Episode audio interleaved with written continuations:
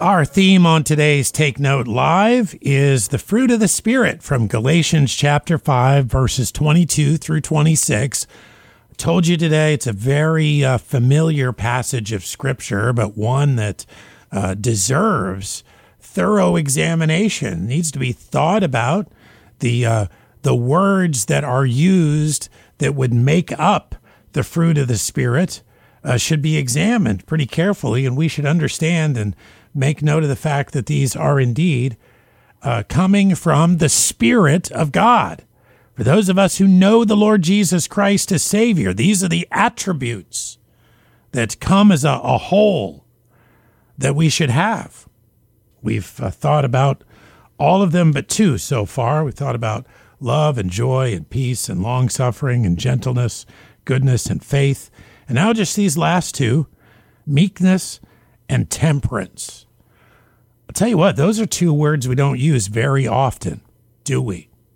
And yet they're things that we re- would recognize in others as good character traits.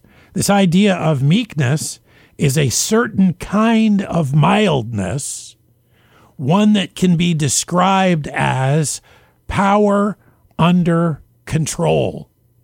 Then, this idea of temperance is that of self control. I thought this was really interesting what the definition said.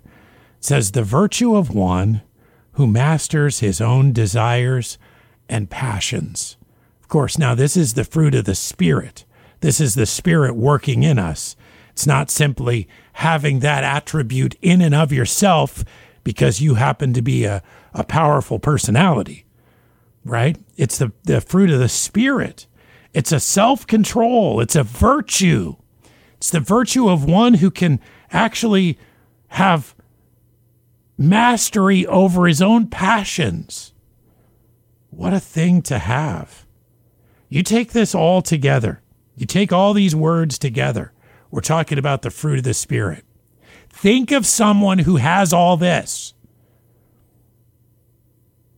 If you've uh, known someone like this, you, you understand how powerful it can be. They have love. They have love for people. They have a, a joy and a peace. And they're able to be long suffering. And they're a gentle person. And you can see that they're good. They have uprightness of heart and life. And they have faith.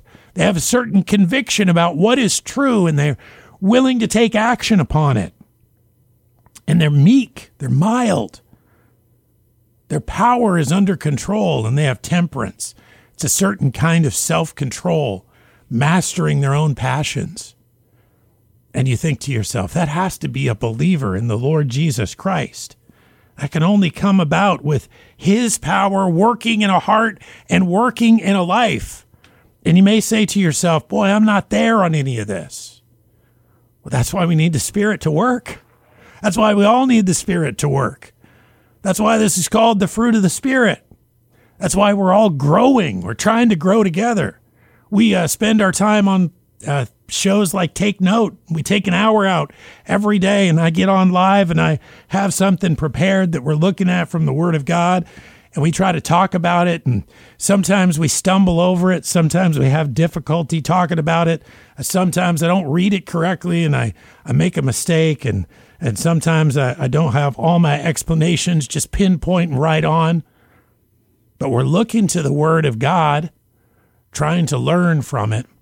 And we're asking Him by His Spirit to give us these attributes and to help us and to aid us and to give us assistance. And all along the way, we're trusting in Him and Him alone. We're not thinking to ourselves, boy, if I could just develop some of these characteristics on my own and get good enough, I can get to heaven. Never that, never.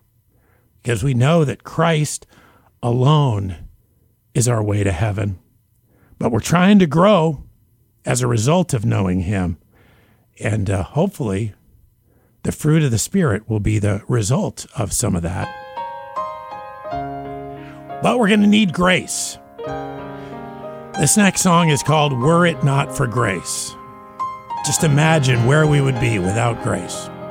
Well, thank you for listening to today's Take Note Live on KHMG. My name is Chris Harper. It's a real privilege to be with you today. Time measured out my day.